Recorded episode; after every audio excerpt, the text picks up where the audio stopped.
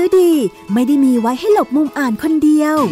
วิทยุวรรณกรรม ชั่วโมงของคนชอบอ่านแล้วชอบแชร์ หลบมุมอ่าน โดยนงลักษ์บัตเลอร์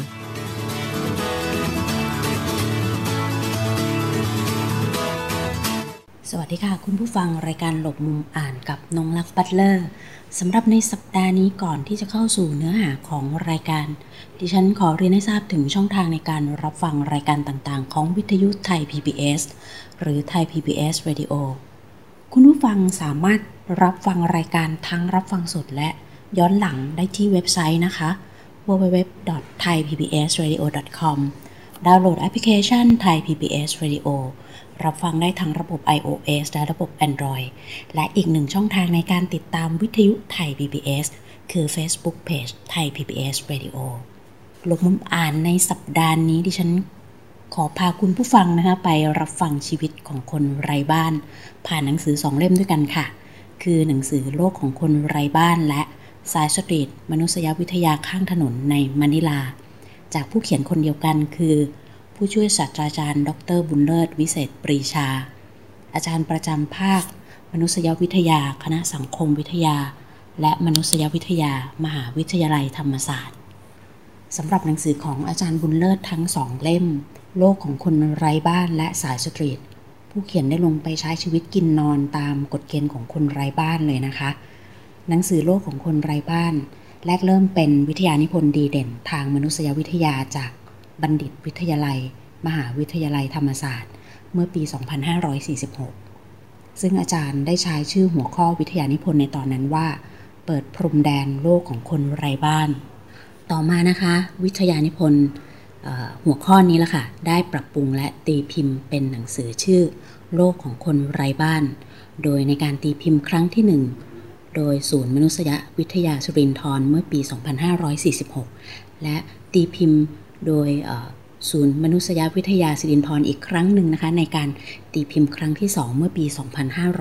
2552 ส่วนการตีพิมพ์ครั้งล่าสุดเป็นครั้งที่ 3 เมื่อปี 2560 โดยสำนักพิมพ์ฟ้าเดียวกัน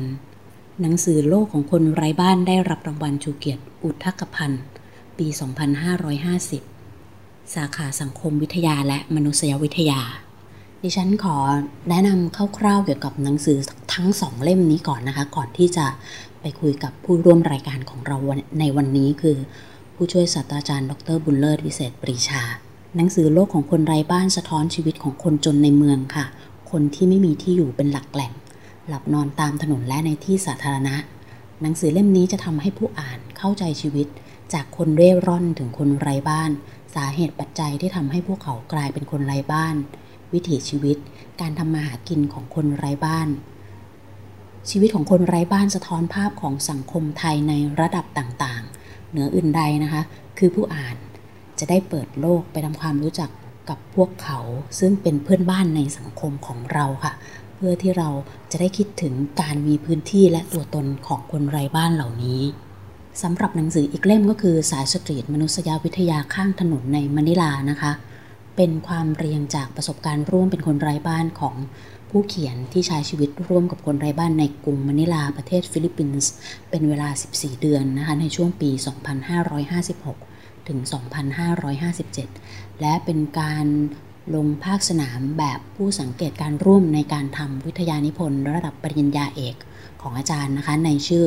Structural Violence and Homelessness Searching for Happiness on the Streets in Manila the Philippines หรือว่าแปลเป็นไทยว่าความรุนแรงเชิงโครงสร้าง กับการไร้บ้านการค้นหาความสุข บนท้องถนนในเมืองมะนิลาประเทศฟิลิปปินส์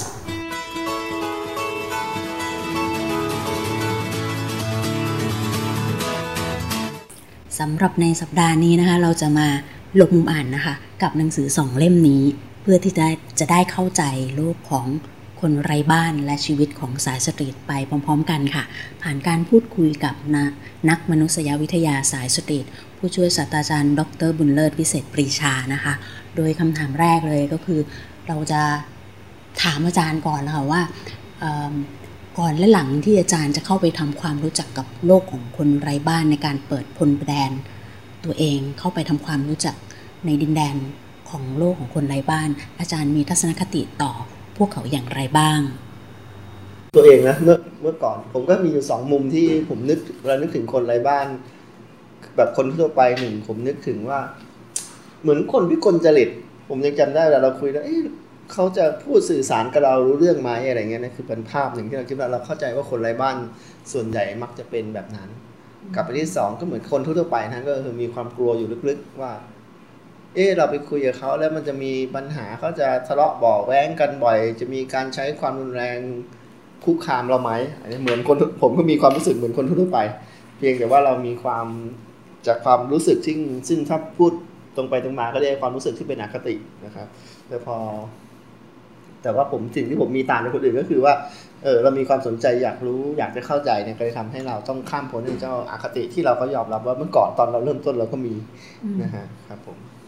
แล้วทำไมถึงมีแรงบันดาลใจว่าตัวเองอยากจะทำเรื่องของคนไร้บ้าน คือผมนี่แบ็กกราวภูมิหลังทำงานเกี่ยวกับที่องค์กรพัฒนาเอกชนมาก่อน แล้วก็ทำงานชื่อที่มูลที่พัฒนาที่อยู่อาศัยนะครับเคยทำงานกับคนที่อยู่ใต้สะพาน คนในชุมชนในอัดมาก่อน ซึ่งในมูลนิธิสมัยนู้นก็พูดกันว่าเออความจริงยังมีคนที่เรียกว่าจนกว่าคนใต้สะพานที่เราเรียกว่าจนกว่าคนชุมชนทั่วไปแล้วนะครับ ก็คือคนไร้บ้านคนที่อยู่ข้างถนนเนี่ยก็เลยเป็นที่มาว่า คนกลุ่มนี้ก็เป็นคนที่สังคมละเลยไม่รู้จักเขา เราก็น่าจะเริ่มต้นด้วยการไปคุยกับพวกเขานะครับนั่นเป็นที่มาส่วนหนึ่งก็มาจากงานที่ผมทำงานที่มูลนิธิพัฒนาที่อยู่อาศัยครับ ค่ะ แล้วพอเข้าไปสู่โลกของเขาแล้วเนี่ย สิ่งที่ตัวเองคิดความรู้สึกอคติอะค่ะมันค่อยๆสลายลงอย่างไรบ้าง อืมพอไปคุยแล้วเราผมก็คิดว่ามันเออภาพก็หายไปนะ คือว่าคนไร้บ้านก็จะบอกเราทันทีว่า คนไรคนไรบ้านก็จะบอกเราว่า มีคนที่วิกลจริตมีปัญหาทางสุขภาพทางจิตเนี่ยกลุ่มหนึ่ง แต่สำหรับคนทั่วไปเนี่ยเขาจะแยกชัดกันเลยว่าเขาไม่ใช่พวกแบบนั้นนั่นก็ทำให้เราเราก็สามารถเข้าใจภาพแรกก็หลุดไปอันที่สองเรื่องความน่ากลัวเนี่ยก็เราก็พบว่าเจอคนจำนวนมากที่เขากลัวเรามากกว่าเรากลัวเขาอีก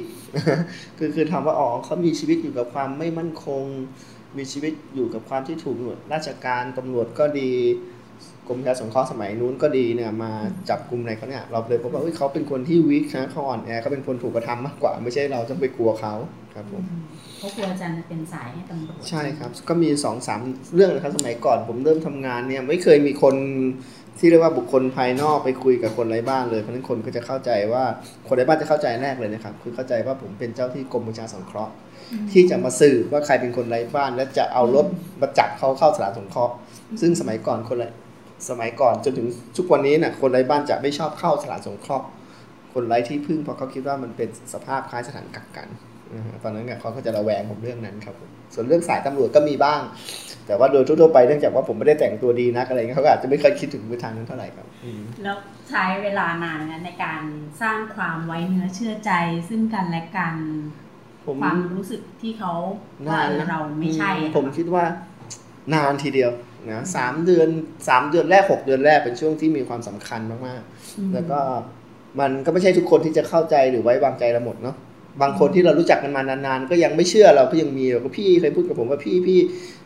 เรารู้จักกันแล้วนะวันไหนวันไหนพี่จะมาจับเนี่ยบอกหนูล่วงหน้าหน่อยนะก็คือยังคิดว่าผมเป็นเจ้าที่กรมประชาสงเคราะห์อยู่ แต่สำหรับคนบางคนที่ที่รู้จักกันมานานเนี่ยก็เออเราเห็นเราเดินไปกับคนไร้บ้าน ไปรับแจกข้าว กลางวันนะไปกินข้าวกลางวันที่ที่สภาสงคมสงเคราะห์ก็ทำให้คนคิดว่า เออคนนี้คงไม่ใช่เจ้าหน้าที่กรมการสงเคราะห์แล้วล่ะไม่งั้นคงไม่ต้องมาทำขนาดนี้ หรือว่าบางส่วนก็เห็นผมไปรับแจกข้าวนะไปรับแจกข้าวที่สมาคมคนไทยเชื้อสายจีนก็แจกข้าวแจกข้าวสารกันคนไร้บ้านจะไปรับข้าวสารแล้วไปขายต่อ ผมก็ไปรับแจกข้าวกับนอนที่สนามหลวงนะผมก็เคยนอนตื่นขึ้นมา ฝนตกแล้ววิ่งหลบฝนกับเขาเนี่ยผมก็เคยทำแบบนี้มาก่อนอก็ทำให้คนจำนวนเชื่อว่า เออ คนนี้คงไม่ใช่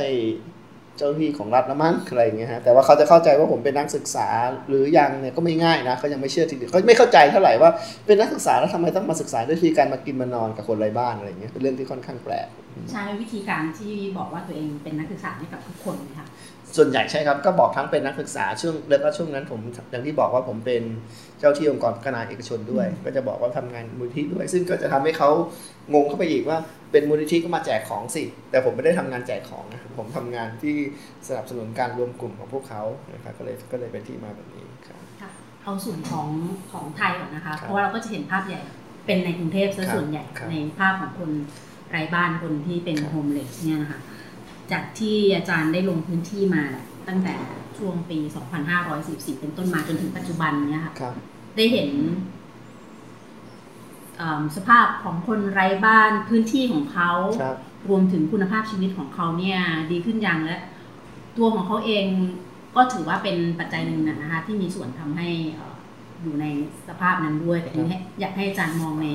มุมของในภาคเชิงรัฐในเชิงของ หน่วยงานที่ต้องไปหน่วยดูงานแลด้วยนะคือผมบางบางประเด็นก็เห็นว่าดีขึ้นนะ อันนี้พูดกันพูดด้วยความเป็นธรรมเมื่อเทียบกับเมื่อก่อนเนี่ยความอย่างที่ผมบอกว่า ความเข้าใจของหน่วยงานรัฐ หรือสังคมที่มีต่อเกี่ยวกับต่อคนไร้บ้านนะมีน้อยมากนะฮะแล้วก็วิธีการจะจับเขาเข้าสารสงเคราะห์เนี่ยก็ถูกก็ยังทำกันอยู่ แต่สมัยนี้เริ่มมีคนมีการวิพากษ์วิจารณ์มาเยอะแล้วล่ะกรมทางสงเคราะห์ก็หลีกเลี่ยงที่จะทำนะอันนี้ก็เราจะเห็นว่าวิธีการเดิมๆเนี่ยก็ไม่ทำ ก็พอจะมีวิธีการใหม่ขึ้นมาบ้างจัดเตรียมศูนย์ที่พักให้คนไร้บ้านได้อยู่อาศัยที่ไม่ต้องมาอยู่ไกลๆเนี่ยนะฮะก็พอมีการปรับตัวขึ้นมาบ้าง แต่ว่าวิธีการเก่าๆก็ยังมีอยู่ในคราวจำเป็น เช่น เวลาที่เขาอยากจะจัดงานพิธีหรือจัดงานอะไรที่ต้องการแบบว่าเคลียร์พื้นที่ทำความสะอาดพื้นที่เนี่ยคนเหล่านี้ก็ยังเป็นคนไร้บ้านก็ยังเป็นกลุ่มเป้าหมายของการถูกนำตัวอืมนะเนี่ยก็เกิดขึ้นเป็นเนืองๆเช่น ถ้าประเทศไทยเราเป็นเจ้าภาพการประชุมระดับ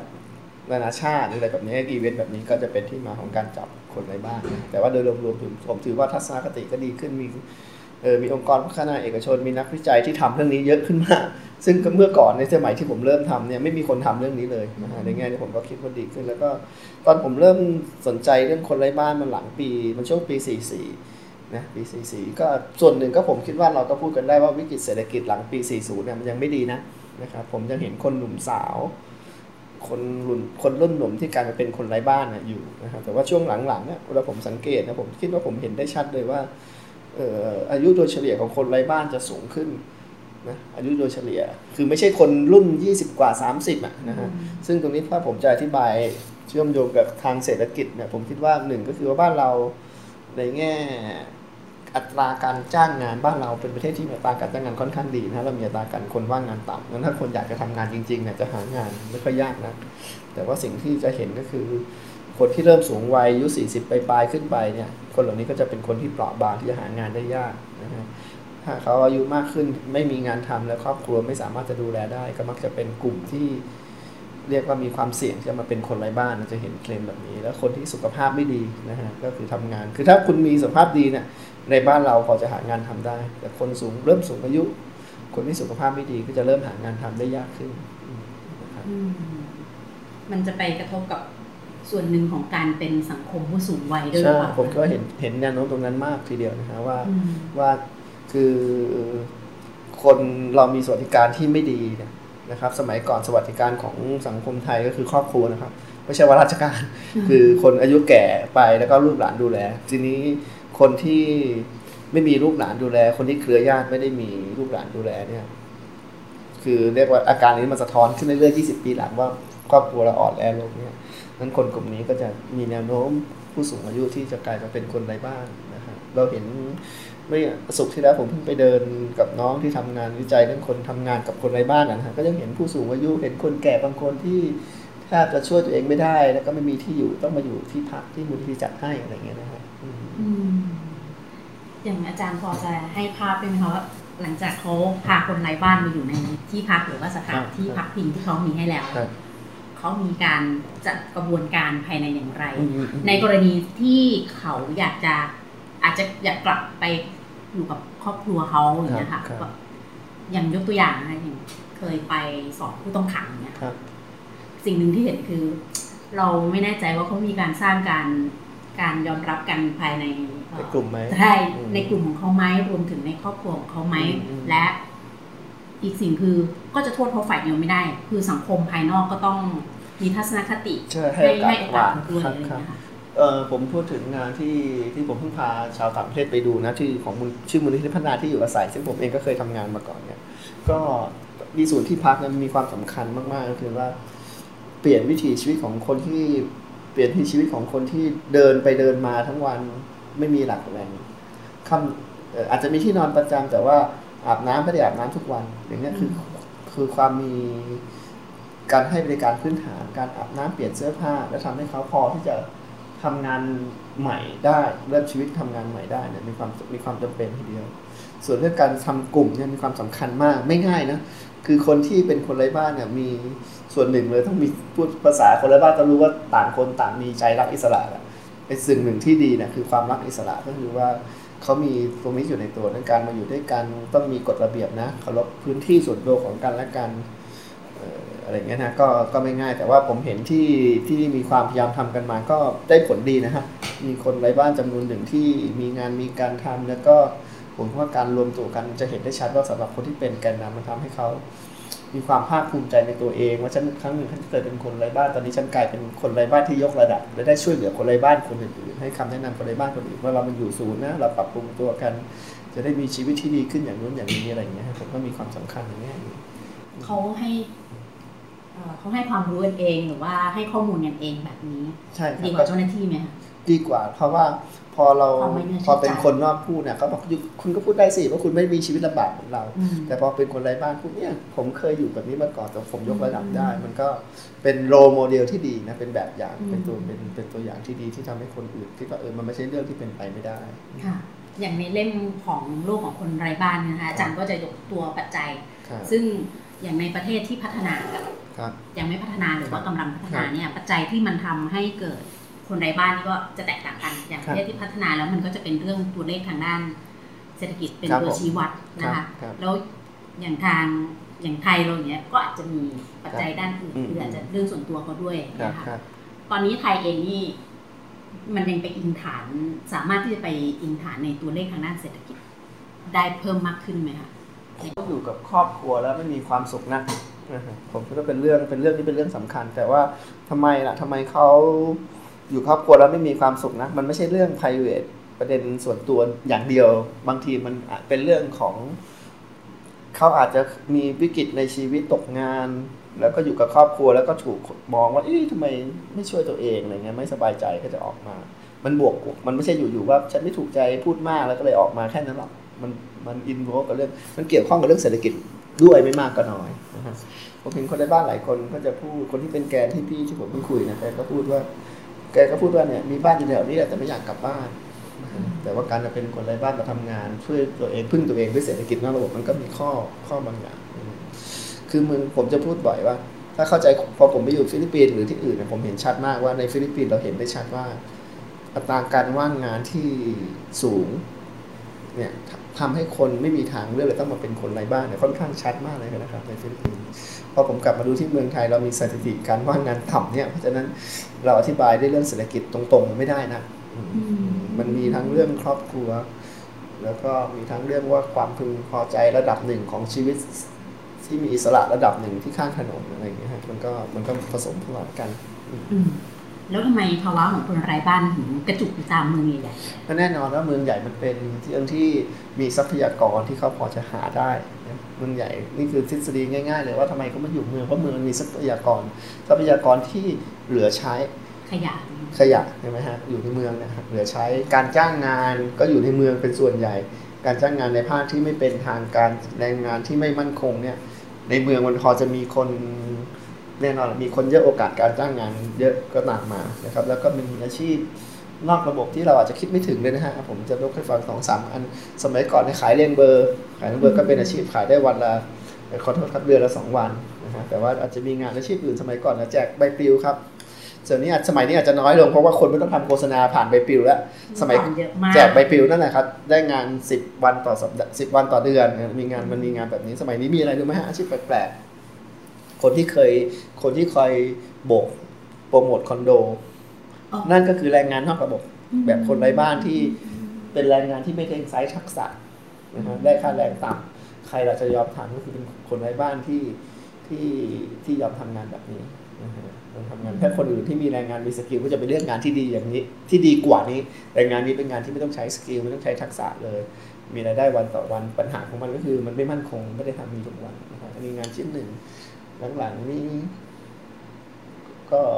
สมัยผมทำงานจะมีคนรับจ้างมาเป็นตัวประกอบในโรงหนังก็ในถ่ายทำภาพยนตร์ก็มีครับเดี๋ยวนี้มีอะไรรู้ไหมฮะเดี๋ยวนี้ผมเห็นพี่มันก็พูดถึงมากเลย ตามวัดดัง ๆ ที่เขาจะมีแจกพระแจกเครื่องรางของขลัง แล้วก็อาจจะมีโควต้าแจกให้คนละคน ก็จะมีคนไปว่าจ้างคนใดบ้านไปช่วยเข้าคิวค่ะแล้วเพื่อรับแจกผ้ามาแล้วเขาจะซื้อต่อ หรือว่าให้คนในบ้านนั้นไปซื้อตามโควต้าซื้อหนึ่งร้อยบาท แล้วก็เขาก็จะได้ผ้าไป ไปเช่าต่อหรือไปดำเนินอย่างอื่นต่อ นี่ก็เป็นเป็นอาชีพหนึ่งในเมืองมันเลยมีโอกาสเยอะแบบนี้ฮะอืมคิดดูสิว่าคอนโดสูงสูงๆแพงอืมๆแต่ความจริงแล้วคนที่คนที่เกี่ยวข้องกับการเป็นรายงานระดับล่างๆแบบนี้เลยนะฮะอืมในกระบวนในกระบวนการของเขาเองเขามีเอเจนซี่หางานเขาไหมส่วนใหญ่ก็เป็นกลุ่มคนไร้บ้านด้วยกันเอง แล้วก็คนที่สั่งสมความน่าเชื่อถืออม สมัยก่อนเนี่ยพี่คนหนึ่งที่เป็นคนนำในการพาคนไปถ่ายตัวประกอบละครเนี่ยมีต้องสั่งสมความน่าเชื่อถือเช่นสมมติว่าผมเป็นกองถ่ายผมอยากจะหาคนไร้บ้านอืมอืมแล้วหาคุณคนนี้แล้วคุณคนนี้บอกว่าเดี๋ยวผมพี่คนนี้ผมจำได้สมัยก่อนโทรศัพท์มือถือมันยังไม่ใช่ราคาถูก ไม่ใช่ทุกคนที่จะมีคนไร้บ้านที่มีโทรศัพท์มือถือรุ่นง่ายๆเนี่ยนะเอเจนซี่กองถ่ายบอกว่าอยากได้อยากได้สักสิบคนไปเป็นพลทหารในฉากสู้รบกองทัพอะไรเงี้ยนะฮะไม่ต้องทำอะไรมากแค่ไปวิ่งวิ่งอะไรเงี้ยฮะก็ ก็คนคนนี้ก็ต้องสั่งสมความน่าเชื่อถือว่าเออผมจะหาคนให้คุณได้ขณะเดียวกันสำหรับในสายตาคนในบ้านเราไปกับคุณคนนี้แล้วคุณคนนี้ต้องจ่ายค่าแรงให้เราจริงนะเนี่ยนะก็จะก็จะมีมีเรียกว่าจะเรียกว่าเป็นเอเจนซี่ก็ได้จะเรียกว่าเป็นตัวแทนนะตัวแทนคือเอเจนซี่หรือตัวแทนหรือแกนนำก็ได้ก็จะมีว่าใครความน่าเชื่อถือเครดิตอยู่ที่ว่าคุณไม่หักหัวคิวเราจนน่าเกลียดนะอะไรอย่างเงี้ยทีนี้จะไปที่สายสตรีทมั่งครับที่อาจารย์ไปที่มะนิลานะครับคะก็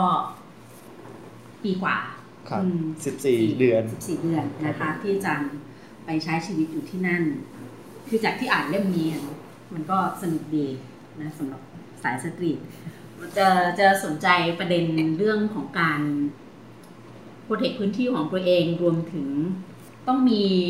จรรยาบรรณของตัวเองมากน้อยแค่ไหน ในเรื่องพื้นที่ส่วนตัวกับคนที่เราต้องเข้าไปอืมคลุกคลีใช้ชีวิตอยู่กับเขาแบบเนี้ยอืค่ะมเราต้องระวังอะไรบ้าง คืออืมอืมเอ่อเรื่องความปลอดภัยเรื่องอะไรนี้แบบไม่เป็นก็ส่วนหนึ่งนะส่วนหนึ่งครับอืมจรรยาบรรณหมายถึงของผมเองเหรอฮะด้วยคือเราก็คงต้องมีกฎเราอะส่วนตัวเราอย่างเช่น ในสมุดเอ่อทำงานของอาจารย์จะมีเขามาเขียนอ๋อที่ผมบอกอย่ามาอย่าอย่ามาเขียนรูปออโป๊ย่ามาใส่เขียนอะไรแบบนี้เงี้ยเออคือมันก็จะมีแหละอารมณ์ไม่พอใจนะ ครับ ผมก็มีส่วนตัวของผมที่อืมไม่อยากให้คุณก้าวตัดแบบเนี้ยค่ะอืมอืมอืมก็ส่วนใหญ่ผม ส่วนใหญ่ผมจะไม่ค่อยไม่ค่อยรู้ตัวเท่าไหร่นะว่าเรามีกฎเกณฑ์อะไรบ้างจนกระทั่งเรารู้ตัวว่าบางอย่างเราถูกละเมิดแล้วเราไม่ชอบอะไรเงี้ยคือเรื่องไอ้เรื่องสมุดโน้ตเนี่ยเราก็รู้สึกเอ๊ะเขียนรูปโป๊อยู่ในสมุดโน้ตของเรานะครับก็เรื่องอื่นๆเรื่องกินนอนนี่ง่ายนะผมเป็นคนกินนอนง่าย กินนอนกับเขาอืมกินนอนกับเขาโดยไม่ค่อยมีปัญหาอะไรอืมนะครับอาจจะมีที่ผมเขียนในตอนท้ายๆผมเขียนเรื่องในคนไทย ผมก็หัวร้อนบ้างอะไรเงี้ยก็คือไม่ชอบให้ใครมาแซวว่าเราเป็น คนต่างประเทศมีสตางค์อะไรเงี้ยนะ อันนี้ก็จะรู้สึกว่าเรารู้สึกว่าเราเป็น identity ที่เราไม่ไม่ค่อยอยากให้คนพูดถึงเราทำนองนั้นเท่าไหร่ ส่วนเรื่องความเป็นส่วนตัวนี่ผมใช้ชีวิตเหมือนคนในบ้านนะจะกินจะนอนยังไง ก็ต้องตันเป็นไปตามกฎเกณฑ์ของคนในบ้าน ที่ผมจะฉีดไม่ใช่เลยที่ที่ผมนอนเนี่ยรูปที่ผมนอนเนี่ยนะฮะอันคือคือคนไร้บ้านที่ตรงนี้มีกฎนะครับว่าใครจะนอนตรงนี้ ถ้าคุณเป็นคนนอนประจำคุณจะสามารถนอนข้างบนได้ นะครับตอนผมมาอยู่ใหม่ๆเนี่ยผมจะต้องนอน อันนี้คือที่ฟิลิปปินส์ที่นะฟิคะลิปปินส์ตอนผมอยู่ใหม่ๆเนี่ยผมจะต้องนอนข้างล่างก่อน และจนกระทั่งคนที่นอนข้างบนเนี่ยตำรวจระดับตอนกระทั่งคนที่นอนข้างบนเนี่ยเขาเขาไม่อยู่แล้ว ผมถึงจะสามารถขึ้นไปนอนข้างบนเป็นคนนอนประจำข้างบนได้นะอืมเขาไม่อยู่แล้วนี่หมายถึงเขาย้ายไปเขาย้ายไปนอนที่จุดอื่นใช่เขาย้ายไปนอนที่อื่นเขามีมีคนนั้นก็ไปทะเลาะกับคนอีกคนนึงเขาเลยบอกเขาไม่อยากกลับมานอนแล้วอืม แต่ว่าส่วนใหญ่ส่วนใหญ่จะเป็น ก็เป็นมันมีกฎใช้กฎเกณฑ์เหมือนคนอื่นนะฮะใช้กฎเกณฑ์เหมือนกับคนอื่น ส่วนถ้านอนแบบตอนแรกเนี่ยนอนที่นอนที่ day walk day walk นี่ first come first serve ก็คือว่าใครมาก่อนก็นอนก่อนนะครับอันนี้ใครมาก่อนก็นอนก่อนไม่มีใครจองได้ แต่ตรงนี้นี่โหดไปหน่อยตรงนี้แหละครับมันเอาดอมาก ผมนอนอยู่ตรงนี้สองสามเดือนแรก ตอนช่วงแรกๆผมก็นอนตรงนี้เป็นส่วนใหญ่นะฮะมันจะมีอย่างที่ในฟิลิปปินส์นะคะ อีกจุดที่เขาชอบอยู่กัน แต่อันนั้นเขาจะอยู่ลักษณะเป็นบ้านคือสุสานนะคะอ๋อ นี่ผมเห็นสกู๊ปบ่อยอืผมมเห็นสกู๊ปบ่อย BBC สกู๊ปทีวีโทรทัศน์ก็มักจะทำอยู่บ่อยๆ นั้นค่อนข้างอยู่ประจำบางคนก็เรียกคนเหล่านั้นว่า homeless แต่สำหรับผมเนี่ย ผมคิดว่าเขาลักษณะคล้ายชุมชนแออัดมากกว่า เขาพัฒนาเป็นชุมชนแออัดแล้ว เพราะว่าเขาอยู่ค่อนข้างปักหลักปักฐาน ข้อพิเศษอยู่อย่างเดียวก็คือว่า เออ ผมก็เคยไปนอสที่ลงข่าวอยู่บ่อยๆคือ North Cemetery คือเป็นอยู่ทางตอนเหนือของเมืองมะนิลาเป็นสุสานทางตอนเหนือแล้วก็ทุกวันเขามีกฎเกณฑ์นะฮะก็คือว่าเขาไปอยู่ในคล้ายๆกับสุสานของของผู้เสียชีวิตใช่ไหมฮะแล้วก็พอถึงวัน พอถึงวันที่เจ้าของสุสานตัวจริงเข้ามานะคนนั้นจะต้องเก็บบ้าน เก็บช่องออกไปนะเก็บบ้านเก็บช่องทำความสะอาดที่ที่คุณไปอยู่บ้านเขาเนี่ย ให้ญาติตัวจริงอะมาไหว้บรรพบุรุษให้เรียบร้อยแล้วเขากลับมาใหม่อีกวันอีกวันอีกหลังจากที่ญาติเขากลับไปแล้ว ก็เรียกว่าเพิ่งอยู่จนอยู่จนเจ้าของพื้นที่ก็รู้แล้วว่าเออญาติของเรามีคนอยู่เป็นเพื่อนนะครับผมอืมแต่ว่าผมยังไม่เรียกว่าคนเหล่านั้นเป็นคนไร้บ้านเท่าไหร่นะแล้วก็เขาค่อนข้างมีอาชีพการงานที่ค่อนข้างมั่นคงผมเคยดูสกู๊ปที่ที่เคยคุยกับเคย ไม่ได้คุยสกู๊ปด้วยซ้ำผมเคยคุยกับ NGO ที่เขาทำเรื่องนี้แล้วเขาทำเอาวิดีโอมามามาฉายก็ค่อนข้างเป็นชีวิตการงานค่อนข้างมั่นคงอืมอืมก็มีหลักแหล่งแน่นอนใช่ครับไหมใช่ครับอืมแล้วอย่างคนในบ้านนะคะในในประเทศต่างๆ ที่อาจารย์ไปมาเนี่ยเขามีโอกาสจะเข้าไปสู่วงจรของการทำเนี่ยมากน้อยแค่ไหนคะเออ มีแบบถูกหลอกไปไหมในเมืองไทยนะหลอกมีบ้างในเมืองไทยนี่มีนะฮะในที่ผมเขียนชิ้นนี้ใช่จะเขียนถึงเรื่องคนที่ถูกหลอกไปลงเรือประมงอืมนะครับส่วนผู้หญิงขายบริการนี่ผมไม่เห็นเท่าไหร่แต่ว่าคนไทยเนี่ยผมก็เซนส์ที่สุดก็คือว่าถูกหลอกไปลงไปลงเรือประมง แล้วก็มีคนคนที่หลอกไปก็ได้ค่าหัวไปแล้วนะฮะที่ที่นี่เป็นอย่างนี้ส่วนในฟิลิปปินส์การค้ามนุษย์ที่มีนายหน้าผมยังไม่ออกนะยังยังไม่เห็นยังไม่ไม่เห็น เคสที่เพื่อนอาจารย์บอกว่าเป็นฝันกลางวันนะอ๋อ daydreamingใช่ ในเคสแบบเนี้ยเจอบ่อยไหมคะ ในการไปใช้ชีวิตอยู่กับพวกเขา คนไทยเองมีไหมคะคนไทยก็มีนะ คนไทยก็มีที่มักจะชอบพูดว่าโอ้ยเมื่อก่อนผมอยู่ดีกว่านี้อะไรอย่างเงี้ยนะมีมีผมก็มีทุกมีเป็นเป็นเป็นยุทธวิธี tactic ที่ใช้กันหลายหลายหลายหลายหลายคนอะใช้กันหลายหลายคนแล้วก็แต่ลุงคนนี้นี่ผมก็ยังไม่แน่ใจนะ Tatay โฮเซ่เนี่ยแล้วเขาบอกว่าเขาเคยมี background ที่ดี ไม่หลายตอนที่ผมก็รู้สึกว่าน่าสนใจดีอะไรเงี้ยแต่ว่าหลายตอนเอ๊ะหรือว่าเขาเขาเขาอาจจะเคยมี background ที่ดี แต่อาจจะมีปัญหาอะไรเงี้ยเนี่ยผมก็ก็คิดว่ามีเป็นเป็นหลาย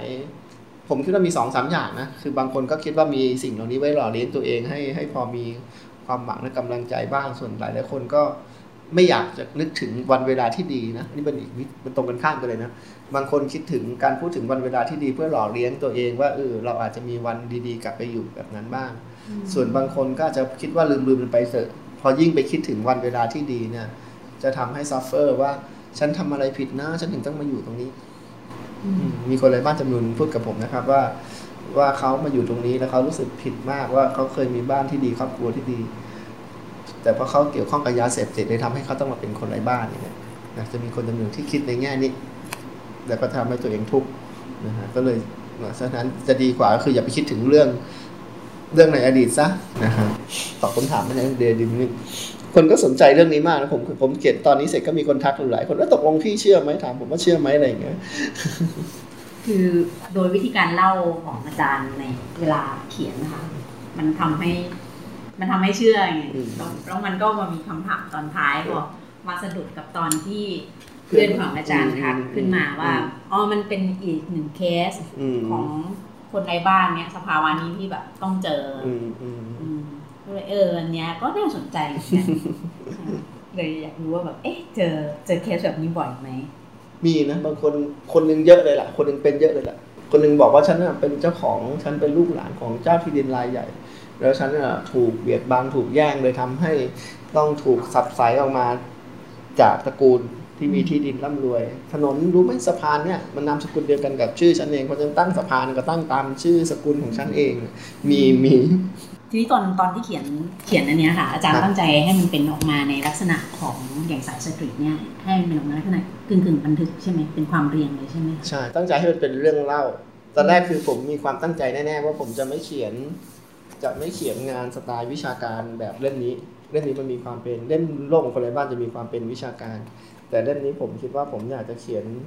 ที่หลุดเบาออกมาจากงานวิชาการจะให้คนทั่วไปอ่านได้จริง ๆ เลยเออแล้วก็มีมีวิธีการเล่าเรื่องที่คล้ายกับวรรณกรรมซะหน่อยนะคือแต่ละตอนแต่ละตอนจบก็จะมีมีมุมมีมุมพลิกบ้างอะไรบ้าง มีสไตล์แบบเรื่องมีกึ่งๆเรื่องสั้นถึงแม้จะยอมรับแหละว่าไม่ใช่นักเขียนนักเขียนวรรณกรรมอาชีพ แต่ว่าก็พยายามจะทำแบบนั้นครับก็มีนะคะก็เป็น เป็น step การเขียน format มีมีมีมีเป็นการปูเรื่องนำไปก่อน มีเหตุการณ์เข้ามามีคอนแล้วจบคอนมีคอนฟ conflict lict งานแล้วก็อะเดี๋ยวตอนจบเดี๋ยวค่อยดูว่าจะสะเทือนใจหรือว่าประทับใช่ใจใช่ใช่นะคะจะจะมีอารมณ์แบบนั้นในตอนโรเดลใช่ไหมโรเดลที่ถูกขโมยที่ขโมยกล้องผมไปอ่าแล้วมันก็ตั้งใจปูอแต่ย่างขที่โมยว่าขโมยกล้องนี่คือแบบเนียนมากเลยใช่ไหมใช่คือเหวอไปเลยอ่านอ่านตอนแรกเฮ้ยความสนุกแต่พอ แต่พอแบบหาเขาไม่เจอแล้วเหมือนแบบใจหายว่าบไปเลยว่า โดนเข้าแล้วอะไรอย่างเงี้ยนะคะจะมีหลาย ๆ ตอนนี่ซึ่งเป็นลักษณะแบบอย่างนั้นอืม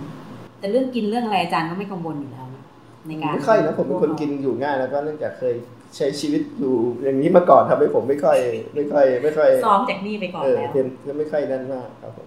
อาหารที่ไหนอร่อยคะระหว่าง อาหารแล้วครับเนี่ยอืมรูปนี้ฮะผมกินอาหารที่บุมไบคือโบสถ์ซิกบ่อยที่สุด เพราะว่าบุมไบเป็นโบสถ์ที่มีเขากินอาหารแบบคนอินเดีย ซึ่งก็จะมีรสเผ็ดหน่อย ซึ่งอาหารของคนฟิลิปปินส์ทั่วไปไม่เผ็ดทำให้ผมกิน ไม่ค่อยถูกปากไม่ค่อยนั่นนักเนี่ยพอฉะนั้นอืมเพราะฉะนั้นที่บุมไบจึงเป็นอาหารที่เออโอเคสำหรับผมมากกินทุกคืนก็ก็ไม่มีปัญหาอะไร ผมกินผมกินข้าวที่โบสถ์นี่ทุกคืนนะครับทุกเย็นทุกคืนผมจะมากินข้าวที่มารอต่อคิวกินข้าวที่นี่ กินข้าวเสร็จก็เดินไปนอน ประมาณเจ็ดแปดร้อยเมตร อย่างอย่างไปอยู่อย่างเงี้ยก็ถ้าจะคลุกอยู่กับเขาอะครัเกือบบเกือบตลอดนะนะครัคะบเกือบทุกวันครับ ก็อ่าอย่างจากในหนังสืออาจารย์จะบอกว่าจะกลับไปที่จะพักเข้าอาทิตย์ละครั้งครับผมแล้วก็กลับมา แล้วมันทันกับการที่ต้องทำงานทำสรุปต่างๆแทบจะไม่ทันเลยแล้วก็เหนื่อยนะ กลับมากลับมาถึงเย็นวันอาทิตย์ แล้วก็วันจันทร์ก็เหมือนก็ได้พักแต่ความจริงไม่ได้พักหรอกก็คือผมพิมพ์พยายามจะทำก็คือว่าพยายามจะพิมพ์โน้ต จากสมุดโน้ตอะเข้าเก็บไว้ในคอมพิวเตอร์มเพื่อจะทำให้วันหลังเรามาหามันจะได้ search keyword search อะไรได้ง่ายแล้วจะทำจะทำจะแล้วกลับมาห้องจริงก็ไม่ได้พักไม่ได้พักอะไรคือมาพิมพ์โน้ตเข้าใส่คอมพิวเตอร์แค่นั้นใช่ไหมครับผมมีใครเขาตามมาที่บ้านไหมคะเออแปลกนะไม่มีใครไม่มีใครรู้สึกอยากเขาไม่ได้สนใจไม่มีใครรู้สึกว่าอยากจะมาดูบ้านผมเลยดูที่พักผมนะคนจำนวนหนึ่งรู้ว่าผมกลับห้องวันอาทิตย์ แต่ไม่เคยมีใครคิด ไม่เคยมีใครจะถาม ไม่เคยมีใครถามผมจริงจังว่าอะไรอยู่ตรงไหน แค่บอกเออกลับห้องนะอยู่แถวนั้นตรงนี้แค่นี้เองอืมอืมเหมือนกับเขาก็รู้สึกว่าไม่ไม่มาลุกพื้นที่ผมเหมือนกันนะหรือว่ามันเป็นลักษณะของคนไร้บ้านที่คนไร้บ้านก็มักจะไม่ค่อยถามถึงบ้านของคนอื่นอยู่แล้วนะผมคิดว่าอาจจะเป็นไปได้ ถ้าจะไม่มีคนถามผมอยู่เลยหลายคนรู้ว่าผมมีห้องเช่ากับห้องรู้ว่าผมเป็นนักศึกษาอะไรเงี้ยอืมคือการที่ที่เราเป็นผู้ชายด้วยใช่ใช่ทำให้ คือข้อมูลมันอาจจะใช่ใช่ไม่ได้มีความเชิงลึกใช่อย่างคริสเนี่ยชัดเจนมากคนไร้บ้านอย่างคริสเนี่ยชัดเจนมากเนื่องจากผมเป็นผู้ชายแล้วก็การอยู่ที่ข้างถนนเนี่ย การไปฟลุตไปอะไรเลผู้หญิงสนใจผู้หญิงคนไหนเป็นเรื่องอันตรายมากนะเพราะว่าผู้หญิงคนนั้นเธออาจจะมีสามีแล้ว หรือมีคนที่ชอบเขาแล้วโดยที่เราไม่รู้อะไรเงี้ยจะมาระมัดระวังมากผมได้เขียนถึงคริสเนี่ยว่าคริสก็เป็นคนหน้าตาดีนะในแง่หนึ่งก็คนหน้าตาดีแต่ว่าเราก็จะระมัดระวังมากไปตอนหลังนะกลายเป็นเธอก็เป็นคนที่เป็นคนห่วง ห่วงผมนะเห็นผมเป็นหน้าอ่อนมามากหน้าใหม่อะไรเงี้ยคอยแนะนำว่าจะนอนยังไง จะระมัดระวังใครอย่าไว้ใจใครอะไรเงี้ยฮะเออแต่แน่นอนนะความความเป็นผู้หญิงนะเราก็เรื่องส่วนตัวบางเรื่องเราก็อาจจะพูดได้ไม่แน่ใจอย่างที่ผมสงสัยว่าเธอขายบริการด้วยไหมอะไรเนี่ยผมบอกเฮ้ยถามจริงๆเลยมีคนบอกว่าคิดมีคนบอกว่าถ้ามีสตางค์ก็ไปกับ you ได้อะไรเงี้ย เราบอกเฮ้ยฉันไปเป็น partner หมายถึงว่าไปนั่งดื่ม drink เป็นเพื่อนเท่านั้น แต่ไม่ใช่ว่าไปมีมีอย่างอื่นด้วยอะไรเงี้ยแต่ว่าเราก็ไม่รู้ว่าเราสนิทกันไม่มากพอหรือเพราะเราเป็นผู้ชายเขาก็จะไม่พูดเรื่องแบบนี้ให้เรารู้ว่าเธอเองเธอเองขายบริการด้วยไหมอะไรเงี้ยส่วนพี่ผู้หญิงคนหนึ่งที่ผมสนิทมากคืออะไรอารีนนะก็เป็นคนที่ผมนับถือแกทีเดียวแกเป็นคนโค้ชผมใช้ว่าเป็นคนที่โค้ชผมในสนามเลยนะฮะแกเป็นคนเรียนหนังสือระดับถึงมหาวิทยาลัย ยทำงานกับโบสถ์มีบุคลิกของการรับฟังคนเพราะนั้นแกก็จะแนะนำผมว่าบางเรื่องที่ผมไม่เข้าใจว่าธรรมเนียมคนฟิลิปปินส์แกก็จะพูดให้ผมฟังพูดเป็นภาษาอังกฤษภาษาอังกฤษที่ดีด้วยอืนะก็ก็เป็นมุมที่ผมได้เรียนรู้จากแก แต่แน่นอนละผมไม่ใช่ผู้หญิงนะเรื่องบางเรื่องผมเห็นผู้หญิงท้องนะผมเห็นผู้หญิงท้องแก่แล้วเกือบเกือบจะคลอดข้างถนน อืมเราก็ช่วยเขาได้ได้จำกัดมาก เราไม่รู้จะคุยกับเขาได้ยังไง มีบ้านเนี่ยบ้านเนี่ย รู้จักเพื่อนที่เป็นคนในบ้านรู้จักว่า ถ้ามีผู้หญิงแก่ใกล้คลอดเนี่ยพาไปติดต่อมูลนิธินี้พาไปเข้าโรงพยาบาลแล้วมูลนิธิจะเป็นคนจ่ายสตางค์ค่าคลอดลูกให้อะไรเงี้ยนะครับซึ่งซึ่งเรื่องแบบนี้ผมก็จะรู้ได้ไม่ไม่ไม่ไม่นั่นบักนะผู้หญิงมีประจำเดือนแล้วเธอใช้ เธอใช้ผ้าอนามัยกันยังไง ผมเห็นเห็นนะคนที่มีประจำเดือนแล้วเลอะเพราะว่ามีผมคิดว่าอาจจะผ้าอนามัยไม่พอไม่ได้มีอะไรอย่างเงี้ยอืมอืมเดี๋ยวก็เป็นเรื่องส่วนตัวของ เป็นประเด็นของผู้หญิงมากๆที่เราก็ไม่รู้จะชวนจะถามจะห่วงยังไงนะอืมอืมแล้วจำนวนเขาเยอะไหมคะอาจารย์โดยสัดส่วนหรือว่าแน่นอนว่าผู้ชายจะมากกว่าในแน่นอนนะในทุกสังคมเนี่ย ส่วนใหญ่แล้วคนในบ้านผู้ชายก็จะเยอะกว่าผู้หญิงอืมโดย percentage ที่นี่ผมผมทำมาประมาณ 20 ถือว่าเยอะแล้วนะฮะถ้าคุณมีคนในบ้านร้อยคนแล้วมีผู้หญิง 20 คนเนี่ยถือว่าเยอะครับอือืมมในเมืองไทยก็มีไม่มากแล้วส่วนใหญ่ ถ้าเป็นผู้หญิงก็จะอยู่กับ partner คือต้องมีนั่นคือเหตุผลว่าผู้หญิง อยู่ข้างนอกไม่ปลอดภัย มันเพราะเธอเป็นมักจะต้องมี partner ถ้าผู้หญิงไม่มี partner อยู่ยังไงอาแต่อารีนั้นเป็นคนฉลาดมาก เธอเป็นผู้หญิงอายุสี่สิบกว่าอายุแก่กว่าผมอายุห้าสิบละแต่ว่าแกอยู่ยังไง โดยที่ไม่มี partner ไม่ได้คบหาผู้ชายแกอยู่เป็นกลุ่ม แกอยู่กับผู้ชายที่เป็นกลุ่มอยู่กับผู้หญิงที่เป็นกลุ่มไม่มีใครจะ offend อะไรเธอได้เลยเธอเป็นคนฉลาดมากคิสก็เหมือนกันคิสก็เป็นคนฉลาดทีเดียวนานายโรสก็เป็นผู้หญิงแก่อยู่คนเดียวเดินไปไหนมาไหน ที่ตอนหลังมีคนมาแซวว่าเอ๊ะสงสัยว่าผมเป็นคู่คู่รักของเธอหรือเปล่าอะไรเงี้ยกับคุณป้ามีโกรธนะคะหัวร้อน เฮ้ยตอนนั้นตอนนั้นแกก็คอยโปรเทคผมเลยนะว่าเออจะมีคนมาถ่ายตังค์พูดเป็นภาษาไทยไปถ่ายตังค์ของเงินซุปรีหน่อยซิสองสามเปโซอะไรอย่างเงี้ยแกก็เลยบอกเอ้ยอย่ามาถ่ายอะไรกันอย่ามาขอเงินกันอยู่บ่อยๆเลยจนคนนั้นก็สงสัยว่า เป็นเป็นเป็นภรรยาผมหรือไงถึงจะต้องคอยเป็นปกป้องผมเนี่ย แล้วอย่างทานเจนเดอร์ล่ะคะ มีมีมีเป็นเรื่องทั่วไปเหมือนกันนะ แล้วก็ผมคิดว่าในกลุ่มคนไร้บ้านในเมืองไทยก็เห็นไม่น้อยนะครับ คนไร้บ้านเมืองไทยเป็นกลุ่มนั้น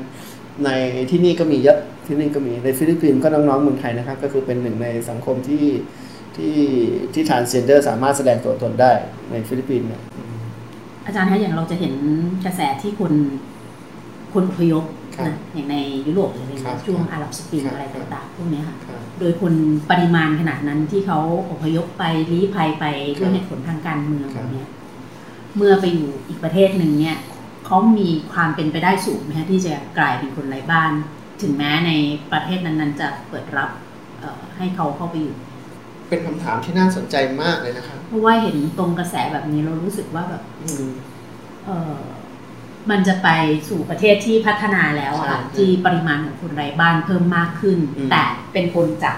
ข้างนอกใช่เข้าไปนะคะในฝรั่งเศสเท่าที่ผมทราบก็เริ่มมีปัญหาแบบนั้นนะครับอืมก็คือว่าคนที่เข้ามาแล้วไม่สามารถเมิร์ส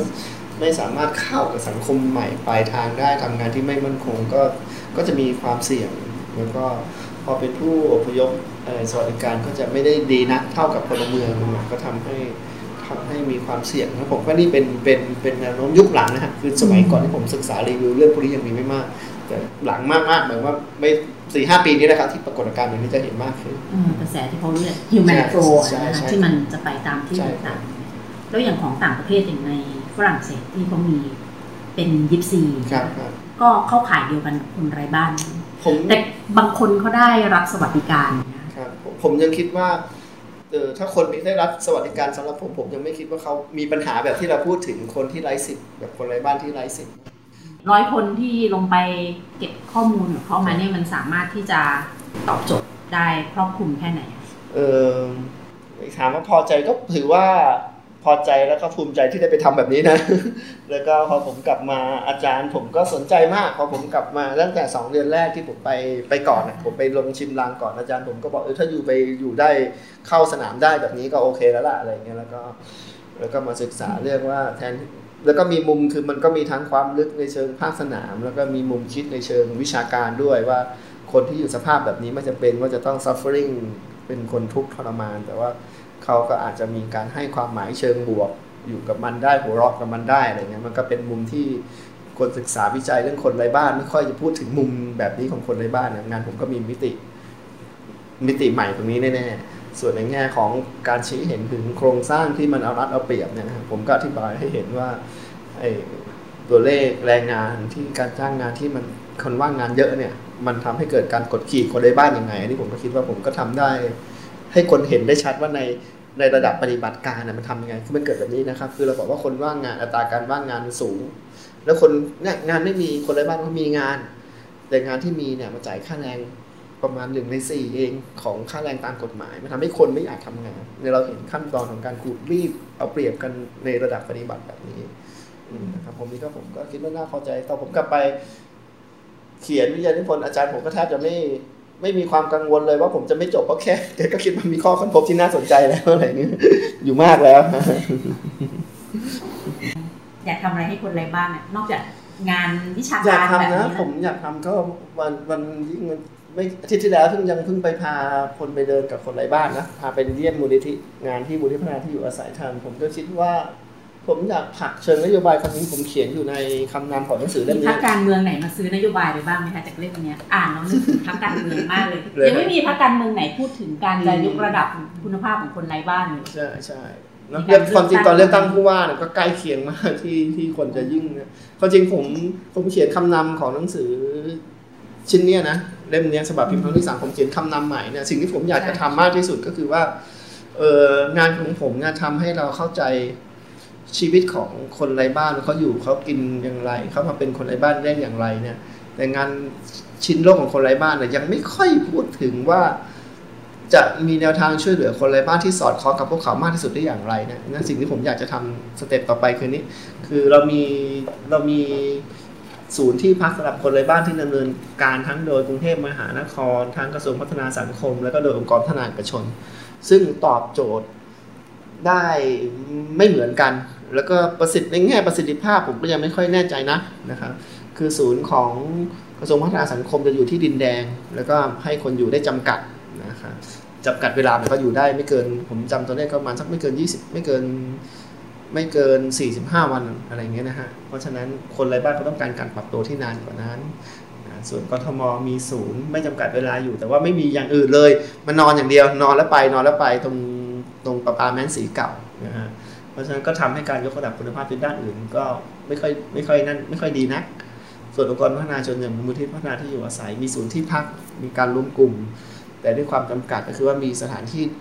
ยังน้อย แล้วก็ในเมืองปัญหาที่ดินที่จะจัดทำศูนย์ที่ยากอะไรนะครับผมก็คิดว่าหลังจากคนอยู่สู่แล้วจะพัฒนาเข้าไปยังไงต่อแต่ผมคิดว่าผมอยากจะยังยังอยากสนใจที่จะค้นคว้าประเด็นนี้อยู่นะค้นคว้าในสิ่งที่สอดคล้องกับชีวิตของเขา อย่างที่อาจารย์บอกว่าที่ที่เขาไปนอนบางที่มันก็จำกัดวันใช่ครับคือแต่เขาสามารถไปสามได้ไหมอย่างสิบห้าวันก็คือเป็นการเรียนใช่อย่างสิบห้าวันอย่างที่ศูนย์ของศูนย์ของสมพัฒนาสังคมสิบห้าคูณสิบห้าครั้งละไม่เกิน15วันเอ็กเทนขอได้อีก2ครั้งก็กลายเป็น3ครั้งรวมเป็น45วันนั้นพอครบ45วัน45วันแล้วเนี่ย เขาก็จะต้องออกจากศูนย์วันนั้นด้วยสมมติฐานว่าคนควรจะมีเวลาเท่านี้พอแล้วที่เขาจะตั้งหลักเองได้ แต่ว่า เท่าที่ผมคุกคีกับคนไร้บ้านมาเนี่ยก็คือคนที่เขาอยู่กับใช้ชีวิตกับคนไร้บ้านมาเป็นคนไร้บ้านมาเป็นนานๆเนี่ยการปรับตัวมันไม่ง่ายมันไม่ง่ายครับคือถ้าคนที่เพิ่งมาเป็นคนไร้บ้านแล้วมีเวลาสักเดือนสองเดือน แล้วกลับไปหางานใหม่เนี่ยง่าย แต่คนที่เก็บของกลับมาเป็นปีๆแล้วเนี่ยจะให้เขาเปลี่ยนอาชีพเปลี่ยนที่อยู่เปลี่ยน เปลี่ยนที่เปลี่ยนความคุ้นเคยมันไม่ง่ายครับผมแล้วอย่างเขียนเองก็มีต้นทุนนะคะทางเรื่องของการอ่านงานวรรณกรรมต่างๆมานะคะอย่างก็จะเห็นในคลิปของมูลนิธิกระจกเงาที่เขาทำออกมานะคะอาจารย์ก็จะอ่านงานวรรณกรรมอย่างของแม็กซิมกอกี้แม่นะคะงานเขียนของอาจารย์เสกสรรประเสริฐกุลนะคะแล้วก็ยังมีของจอห์นสไตเบกนะคะกับเพื่อนญาตินะที่อาจารย์ได้รีวิวไว้นะ คะคิดว่าตัวเองจะจะผ่านงานที่ทำความจริงเป็นเป็นความงานวรรณกรรมไหมคะเป็นความฝันเป็นความตั้งใจตัวละครเยอะมากเลยค่ะ ผมยังมีผมยังมีไม่แน่ใจมันอยู่ที่ตอนนี้ก็ไปสัมภาษณ์ที่บ้านที่บ้านจะมีจะมีต้นฉบับผมเป็นความตั้งใจของผมนะครับ ผมจะเขียนเรื่องที่เป็นเรื่องสั้นเกี่ยวกับคนไร้บ้านออกมา แล้วความจริงผมมีต้นฉบับ ผมมีต้นฉบับอยู่ชุดหนึ่งแล้ว แต่ยังไม่ไม่ดีมากก็คิดว่าเดี๋ยวปิดเทอมที่จะถึงเนี่ยฮะจะจะแก้ต้นฉบับให้มันมีให้มันมีความเป็นเรื่องสั้นมาก ผมเขียนเรื่องเรื่องนี้ครับตอนนั้นเรียกว่าเรื่องเล่านะครับ ส่งประกวดกับของของอมรินทร์นะครับตอนนี้เขาได้เขาให้เขาเรียกรางวัลใหม่ว่าเป็นอมรินทร์ Readers' Choice สมัยก่อนเป็นรางวัลรางวัลอะไรนะสมัยก่อนเป็นรางวัลเขาเครืออมรินทร์นะรางวัลนายอินทร์สมัยก่อนเป็นนายอินทร์นายอินทร์อ๋อตอนหลังเขาเปลี่ยนเป็นอมรินทร์ Readers' Choiceเรื่องของที่ผมส่งเข้าประกวดผมเข้ารอบเก้าเล่มสุดท้ายนะ ชื่อเรื่องแววส่งในรอยยิ้ม แววส่งในรอยยิ้มก็จะพูดถึงเสียงหัวเราะ แล้วก็ความเศร้าที่มีอยู่ลึกๆในชีวิตของคนไร้บ้าน แล้วก็เล่ามันแบบเรื่องสั้นนะฮะ ก็จะเป็นเรื่องสั้นมากกว่ามากกว่าสายสตรีทมันจะยาวกว่ามีชงมีฉากแล้วก็มีพล็อตมากกว่า ก็ มีโอกาสให้พี่ที่เป็นนักเขียนอาชีพช่วยอ่านช่วยวิจารณ์ ก็รู้ว่าต้นฉบับนั้นยังไม่ดีทีเดียวนัก แต่ว่าก็ถือว่าได้กำลังใจนะครับ ที่ได้เข้ารอบเก้าเล่มสุดท้าย จะจะจะเกาจะแก้ต้นฉบับชุดนั้นให้เป็นให้เป็นเรื่องสั้นจริง ๆ แล้วก็ส่งส่งส่งสำนักพิมพ์พิมพ์ในแบบพิมพ์ในลักษณะที่เป็นเรื่องสั้นครับอาจารย์เขียนไปกี่เรื่องคะถ้าเรื่องสั้นมันก็ต้องเป็นผมมีเก้าเรื่องผมมีรวมเรื่องสั้นเก้าเรื่องแต่ผมมีต้นฉบับอยู่เก้าเรื่องอะก็มีเล่าเรื่องคนที่ผมพูดถึงไป มีเล่าถึงผู้หญิงที่เป็นทอมบอย นะไม่สปอยนะเดี๋ยวไปรออ่านก็มีเล่าเพราะว่ามันมีพ็อดที่ต้องอ่านตอนจบแล้วมันจะมีมีมุมแบบสไตล์เรื่องสั้นอะที่มีมุมหักมุมในตอนท้าย แล้วเล่าถึงคนที่บอกว่าตัวเองมีบ้านมีญาติมีลูกสาวจะกลับไปหาลูกสาวได้ผมก็เล่าว่าผมไปเยี่ยมบ้านลูกสาวเขาเป็นยังไงนะสองเรื่อง เรื่องของคนดีมีน้ำใจเรื่องของคน หักมุมคนไร้น้ำใจคนที่มีเล่ห์เหลี่ยมมันก็จะมีมีถึงได้เล่าเรื่องว่ามันมีความเป็นมนุษย์ว่าไม่ใช่สวยงาม มันก็มีทั้งคนที่มีน้ำใจมีทั้งคนที่มีเล่ห์เหลี่ยมมีทั้งความฝันความเศร้านั่นนะครับเลยตั้งชื่อว่าแววโศกในรอยยิ้มโฆษณาไว้ล่วงหน้าหวังว่าผูกมัดตัวเองจะได้ผูกมัดตัวเองว่าจะได้ทำให้เสร็จเรื่องพูดไปแล้วผูกมัดสำนักพิมพ์ด้วยเปล่า อันนี้จองสำนักพิมพ์ไว้แล้วหรือยังคะเออก็มีได้กำลังใจนะ ได้กำลังใจจากผู้อ่านจากจาก จากบรรณาธิการท่านหนึ่ง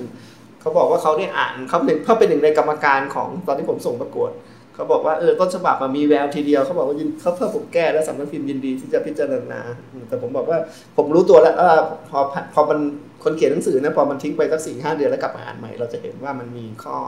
ข้อไม่ดียังไง ตอนนั้นมันก็เขียนแล้วส่งประกวดแต่ว่าก็ก็ได้กำลังใจว่ามีบรรณาธิการที่เขาบอกว่าเขาได้อ่านต้นฉบับของผมแล้วก็บอกว่ายินดีที่จะที่ดีที่จะที่จะพิจารณางานผมไปพิมพ์ ครับโอ้ใช้เวลาตั้งหลายปีแล้วค่ะศึกษาเรื่องนี้น่าจะเขียนได้เป็นเขาเรียกอะไรมหากาบเลยนะมหากาบใช่ใช่มีมีมีนักเขียนท่านหนึ่งจะพูดก็ได้ มีนักเขียนท่านหนึ่งเขาบอกว่าถ้ามีวัตถุดิบเหมือนผมเนี่ยบอกว่าพี่เขียนเป็นนิยายได้สบายจะสับแกพูดนะบอกแล้วพี่มีวัตถุดิบเหมือนอาจารย์ให้พี่เขียนเป็นนิยายได้แบบได้แน่นกว่านี้เยอะเลยอะไรเงี้ยแต่เราก็มีวัตถุดิบแต่เราก็ยังไม่มีศิลปะในการเขียนเท่านะเราก็เลยต้องต้องต้องฝึกปือด้านนู้นครับค่ะแล้วอย่าง ตอนนี้มีงานสอนก็เยอะด้วยนะคะงานอื่นๆด้วย มีเวลาได้อ่านหนังสือ ซึ่งไม่ใช่สายงานวิชาการเนี่ยมากน้อยแค่ไหนทีนี้ก็พยายามจะเรียกว่าอะไรปรับตัวกลับมาเออมีเวลากลับมาอ่านหนังสือนะความจริงเมื่อวานความจริงถุงหนังสือยังอยู่ในรถเลยเมื่อวานนี้ผมมาสอนก็เชิญพี่บอลนาธิการสำนักพิมพ์ สามัญชนอะพี่เวียงวชิระโบสนมาพูดเรื่องสอนวิชามนุษยวิทยาเมืองให้พี่ก็มาพูดเรื่องเมืองที่สะท้อนความเป็นเมืองสะท้อนอยู่ในวรรณกรรมนะครับ ผมก็คิดว่าก็จะจะยังอยากยังอยากอ่านหนังสืออยู่สม่ำเสมอ แล้วก็ ผมอาจจะเรียกว่าตกยุคนะคือผมอ่านหนังสือยุคนู้น แล้วพอถึงยุคนี้มันก็การเขียนก็มีกลวิธีการเขียนที่ต่างไปจากเมื่อก่อนมากนะ ก็ตอนนี้ก็ต้องกลับมาไล่ตามว่าอย่างนี้สิ่งที่ผมคุ้นเคยแบบ realism เนี่ยมันก็เป็นของที่เชยไปแล้วมั้งเดี๋ยวจะให้อาจารย์พูดถึงหนังสือเล่มใหม่ค่ะที่กำลังจะออกมาอยู่กับบาดแผลอ๋ออยู่กับบาดแผลนะครับที่ผมกำลังเนี่ยกำลังอ่าน comment เพื่อจะแก้แก้ต้นฉบับอยู่เอออยู่กับบาดแผลเป็นงานวิจัยที่ผมทำเกี่ยวกับเอ่อผู้บาดเจ็บและหลายคนด้วยเป็นผู้พิการจากการเข้าร่วมการชุมนุมทางการเมือง นะครับผมไปเป็นงานวิจัยวิชาการนะครับในทางมนุษยวิทยาผมไปสัมภาษณ์ คนป่วยญาติคนป่วย คนพิการบาดเจ็บโดยที่ผมมีข้อแตกต่างจากกว่างานจากงานศึกษาที่ผ่านมาก็คือว่าผมศึกษาผู้บาดเจ็บพิการทั้งสองฝ่าย มีทั้งพวกคนที่ร่วมชุมนุมกับคนเสื้อแดงผู้รับรองว่าคนเสื้อแดง และผู้ที่ร่วมชุมนุมกับกลุ่มกปปสนะครับเพราะนั้นก็มีบาดเจ็บพิการแล้วก็เห็นว่าเขา ก็จะทำความเข้าใจว่าทำไมเขาจึงไปร่วมชุมนุมและไปอยู่ในจุดเสี่ยงที่อันตราย แทนที่เราจะบอกว่าพวกเขาเพื่อจะทำความเข้าใจเขาแทนที่เราจะบอกว่าเขาเป็นคนที่บ้าละหำเป็นคนที่ถูกจูงจมูกไปอะไรเงี้ยจะจะไปถามเขาว่าเขาไปร่วมชุมนุมได้ยังไง ถึงเกิดเหตุอันตรายได้ กับสองศึกษาว่าหลังจากที่เขาจะป่วยพิการแล้วเขาคิดเขารู้สึกทบทวนยังไงกับสิ่งที่เขาเผชิญ นะครับก็เลยตั้งชื่อว่าอยู่กับบาดแผลชีวิตที่เหลืออยู่ต้องอยู่กับความพิการของร่างกายตัวเอง ก็เป็นเรื่องที่ตั้งใจจะให้สังคมได้บทเรียนว่าความรุนแรงทางการเมืองที่จะทำต่อคนอื่นนั้นเป็นสิ่งที่ควรจะหลีกเลี่ยงอย่างถึงที่สุดนะไม่ว่าจะเป็นฝ่ายผู้จัดการชุมนุมที่ไม่ควรจะจัดการชุมนุมโดยสุ่มเสี่ยง แล้วก็เรียกร้องกับฝ่ายรัฐว่าเออการใช้ความรุนแรงก็ควรเป็นสิ่งที่ควรจะหลีกเลี่ยงนะเป็นเรื่องที่เป็นเรื่องเป็นเป็นงานทำนองนั้นครับไม่ใช่เรื่องคนไร้บ้านเลยนะ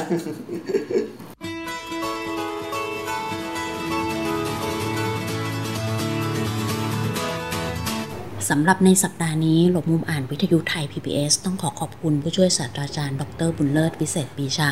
สำหรับการร่วมพูดคุยในรายการและ ยังพาคุณผู้ฟังค่ะข้ามพรมแดนไปทำความรู้จักกับโลกของคนไร้บ้าน ผ่านงานเขียนทั้งสองเล่มของอาจารย์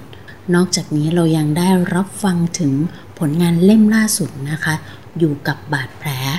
งานเขียนอีกเล่มที่ใช้การเขียนด้วยวิธีมุมมองของนักนักมนุษยวิทยานะคะ ถ่ายทอดให้กับคุณผู้อ่านได้อ่านงานเขียนเล่มนี้ซึ่งคงจะมีการ วางแผงและจำหน่ายในเร็วๆนี้นะคะ คงอีกไม่นานว่าอาจารย์ได้เรียนให้กับทางผู้ฟังได้ทราบแล้วว่า อยู่ในขั้นตอนของการแก้ไขต้นฉบับอีกสักเล็กน้อยนะคะ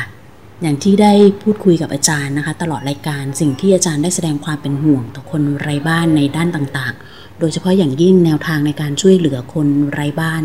ต้องสอดคล้องกับชีวิตของพวกเขา นะคะ ซึ่งทางรายการหวังว่าการพูดคุยแลกเปลี่ยนในครั้งนี้จะสะท้อนให้เราได้เห็นชีวิต ทั้งของคนไร้บ้านและคนในสังคมที่มีบ้านนะคะ เราทุกคนต่างอยู่ใต้ชายคาโลกผืนเดียวกันค่ะ หลบมุมอันวิทยุไทย PBS กับนงรักบัลเลอร์จะกลับมาพบกับคุณผู้ฟังในสัปดาห์หน้านะคะ ติดตามฟังรายการต่างๆ ของวิทยุไทย PBS ได้จาก 3 ช่องทางค่ะ เว็บไซต์ www.thaipbsradio.com แอปพลิเคชัน Thai PBS Radio รับฟังได้ทางระบบ iOS และระบบ Android กับ Facebook Page Thai PBS Radio ขอบคุณที่ติดตามรับฟัง สวัสดีค่ะ หนังสือดีไม่ได้มีไว้ให้หลบมุมอ่านคนเดียว วิทยุวรรณกรรม ชั่วโมงของคนชอบอ่านแล้วชอบแชร์ หลบมุมอ่าน โดยนงลักษ์บัตเลอร์